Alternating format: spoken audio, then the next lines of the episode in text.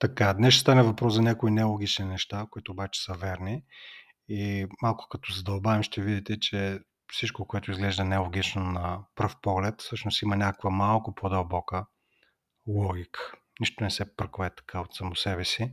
Има си винаги причинно-следствени връзки, стига да имате окото да ги видите.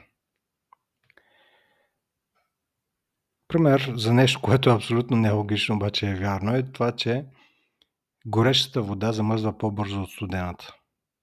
Не звучи въобще логично, но е абсолютно вярно. И този феномен се нарича Бемба ефект на името на танзаниецът, който го описва за първи път. В работата има дълъг списък с неща, които не звучат логично, но са верни. Например, случва се по-неопитни колеги да взимат по-високи заплати. Това може да се обясни до някъде с ситуацията на пазара на труда, но си има и други причини. Друг пример е, че се промотират понякога хора, които не са най-подходящи за определена менеджерска позиция. Нямат уменията, нямат опита, нямат доверието и уважението на екипа, който управляват, но, забележете, имат доверието и уважението на шефа си, който ги назначава.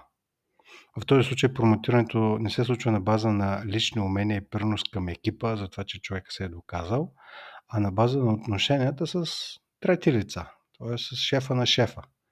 Е, това може би е нелогично, но на практика се случва на много места. И е вярно.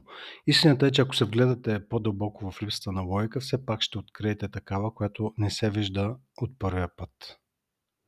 Причинно-следствените връзки, както споделих, съществуват и няма как дадено следствие да се пръкне от нищото без логична причина.